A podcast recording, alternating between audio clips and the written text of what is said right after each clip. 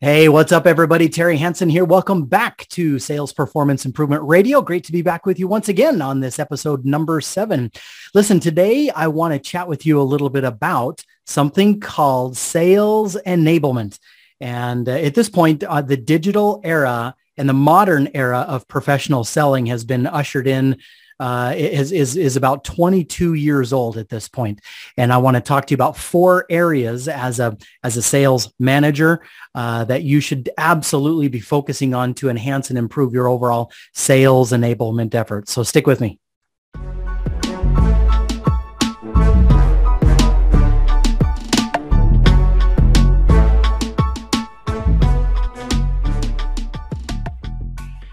Let me tell you a quick story. Uh, rewinding the clock several years, back in 1997, I had uh, taken all of the experience and um, and skills that I had developed as a competitive gymnast over the early course of my of my life, and I put those to work as an acrobat and a stunt performer at Walt Disney World in Orlando, Florida. In 1997, I actually auditioned for them and was cast as an acrobat and as a stunt performer in their brand new theme park that they were opening up at that time called the Animal Kingdom. So the park opened in 1998, and I was one of the workshop cast members and performers to help open up two different shows out there. The first was the Journey into Jungle Book show, uh, which no longer exists, and then the second was the Festival of the Lion King, which actually still exists today. Um, but I'll never forget uh, moving all of my uh, packing up all of my earthly belongings into the green, my green Volkswagen Jetta and driving across the country and, and, uh, and moving over to uh, Orlando, Florida to uh, begin working for uh, Walt Disney World. And I met a, a, lot of great people and 101 amazing experiences out there. But I remember one day I was uh, with a friend of mine over at his house and we were chit chatting about Bob Marley and about food and about the cute girls that we were, we were getting acquainted with. And he happened to mention something called email. And I'm like, what is is that? Uh, or he asked me, uh, you know, I'll send you an email. And I'm like, what is email? Again, this is in 1998 or uh, yeah, 1998. And I'm like, what is that? And he says, well, it's a, it's like sending a letter eh, through the mail, except you do it uh, electronically or digitally over, over the internet from computer to computer. Do you have an email address? And I scratched my head and said, no, I'd never even heard of that sort of thing. And he's like, well, I can, I can create one for you. It's free. And so we uh, we went to his computer, opened up his computer, and he um, he dialed into the internet, and you hear that, you know, the uh, modem dialing in and getting all, all souped up. You guys remember that? Uh, anyway, he logged into something called Hotmail, Hotmail, and uh, and uh, he's like, "All right, what do you want?" And so I I came up with something uh, original, and it was Terry Han eighty uh, terryhan80 at hotmail.com. That was my very first email address. And uh, from that point on, boy, oh boy, I started getting more familiar with the internet and realized uh, what a great and cool and amazing tool it was. But uh, that was in 1998. And really, a lot, right about that time is when really there was a, a, tr- a pretty tremendous shift, unbeknownst to, I think, a lot of people in the world in professional selling and how buyers buy and how sellers sell. But it really uh, about that 1998, 1999, 2000 about that uh, about that turn about that period uh, there there there that really did usher in the digital age of selling. And something actually changed. There was a pretty powerful change that started happening with consumer behavior. And uh, what started happening is see in the old days if you wanted to buy some sort of a product or some sort of a service, where would you go before the internet to get information about that product or about that service? Really, the only place you could go was to a salesperson a salesperson was trained to provide and dispense a lot of good features and benefits about products and services. And so if you wanted to buy something and had questions, that's who you needed to go to.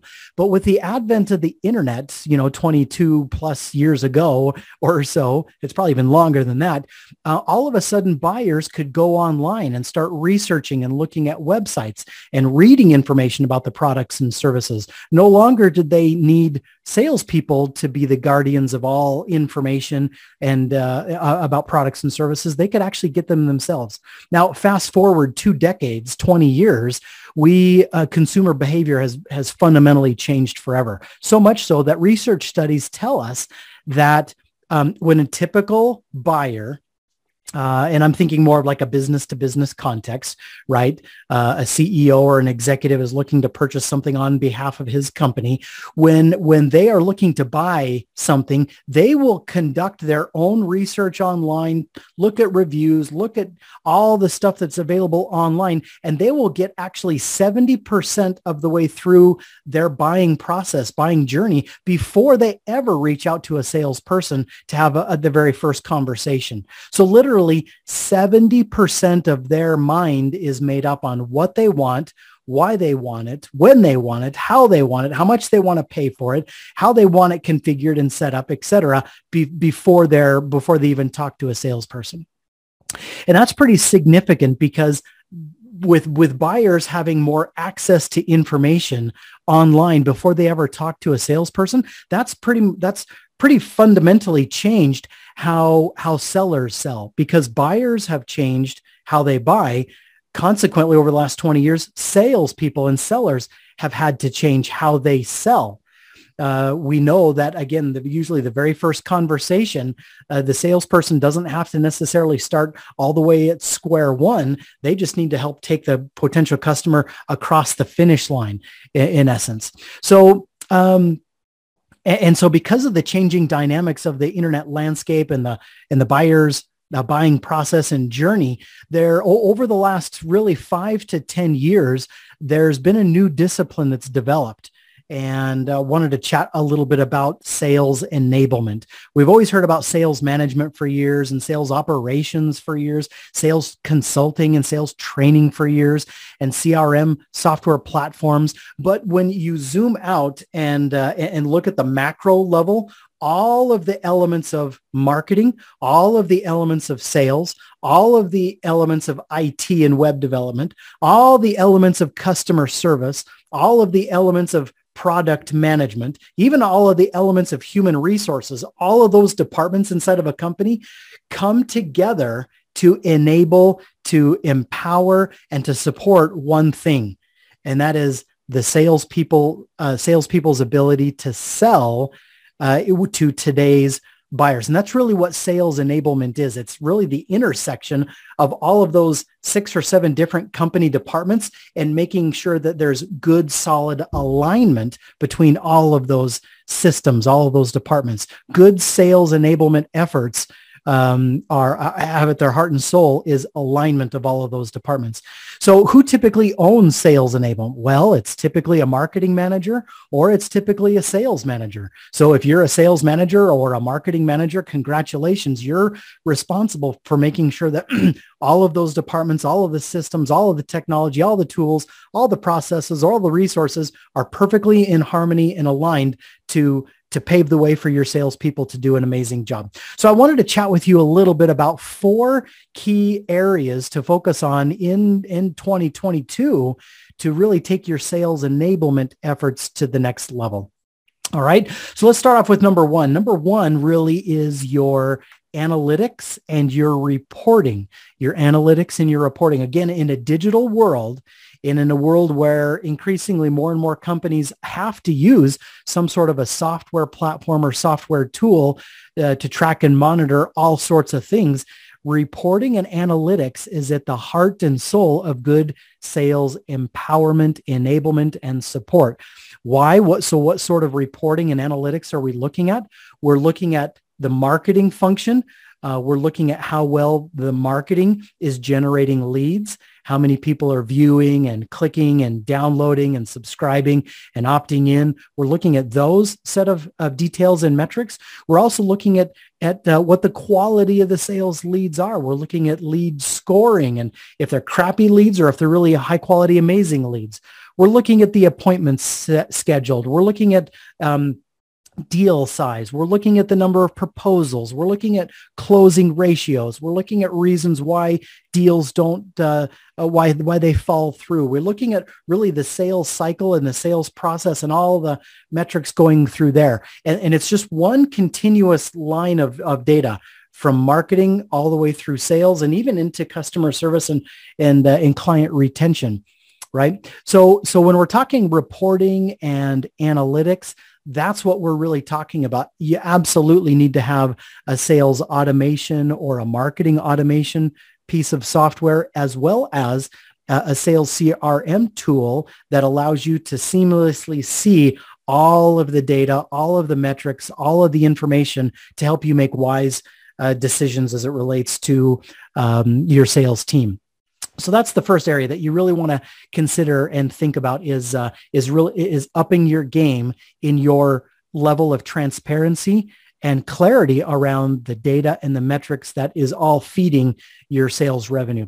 So that's number one. Number two has to do with your sales content and your marketing content. Now, what do we mean by content? Content is really video.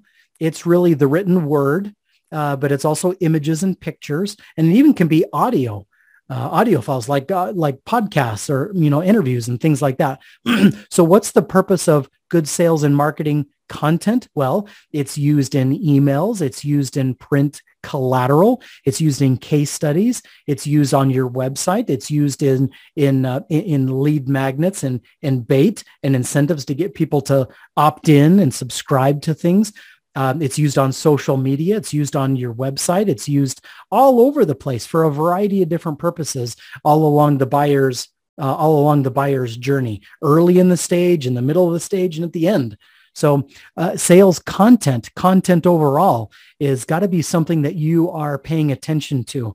and as we talked about, again, all along the sales process, you're going to need certain kinds of content early on to help buyers get clarity around the core issues and challenges and problems that they are trying to solve.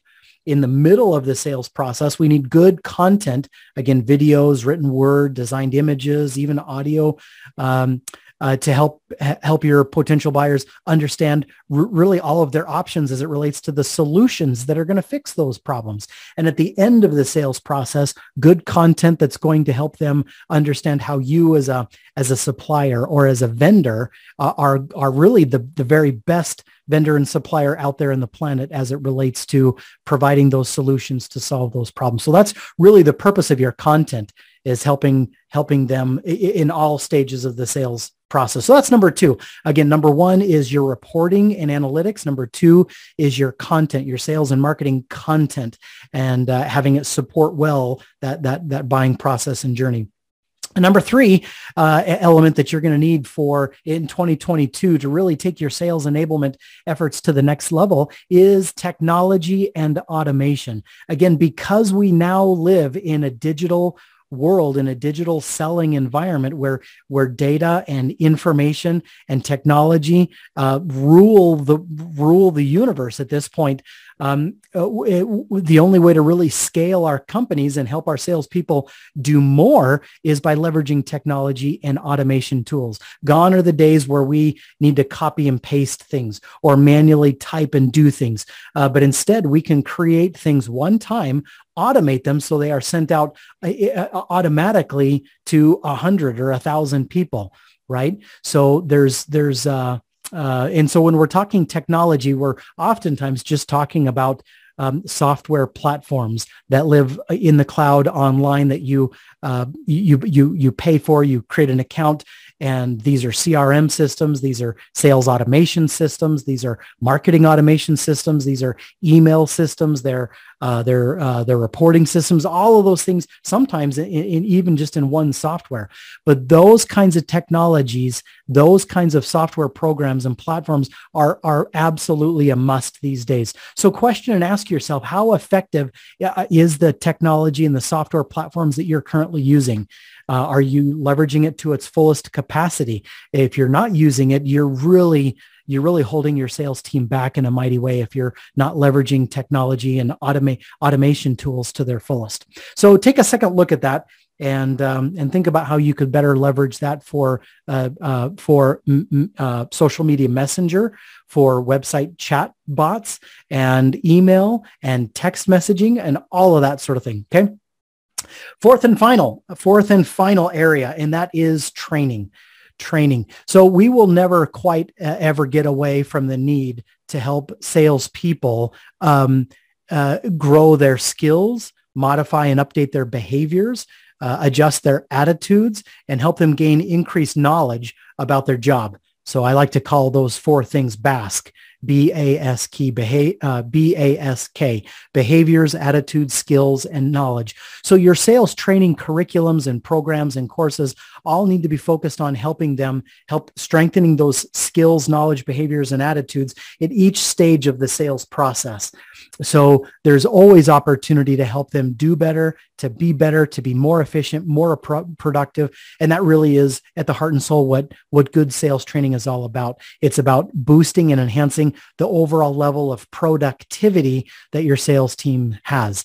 Are they able to do more in less time? Are they able to close uh, larger uh, size deals in the same quantity of time that it would take to close a smaller size deal, right? So those are the four elements. Number one, again, reporting and analytics. Number two, sales and marketing content. Number three, technology and automation. And number four, training and skill development. So I, hope those four areas get you kind of auditing and thinking critically about your sales organization, your team, your department, your relationship with customer service, IT, marketing, human resources, product management, all of those, and asking yourself, are we as a as a as a sales organization, are we working as effectively as we can together? Are we as aligned as we should be together? Uh, if the answer is no, then then good news. At this point in time, sales enablement is a, is a pretty mature concept. Again, it's been around five, ten years and kind of in kind of full force.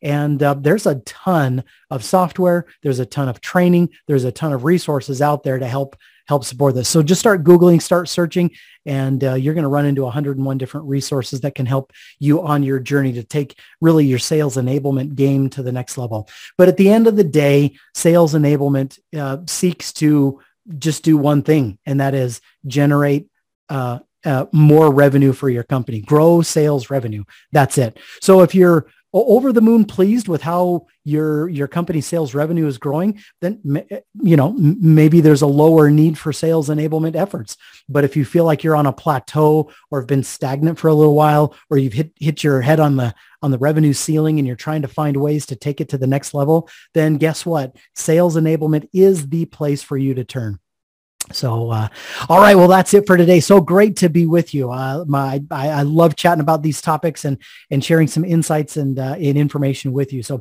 I hope it's been helpful today. Can't wait to be back with you once again. And uh, be sure to like and subscribe. Uh, share this. Take a if you if you've enjoyed this uh, particular episode, then do me a favor. Take a screenshot with your phone. Post it on social media. and tag me, Terry Hansen or Hansen Plus, and uh, that'll I'll, I'll, be able to respond and, and see how you're doing there. So anyway, great to be with you. Can't wait to see you back here once again next week, uh, right back here on uh, Sales Performance Improvement Radio. Take good care. See you soon.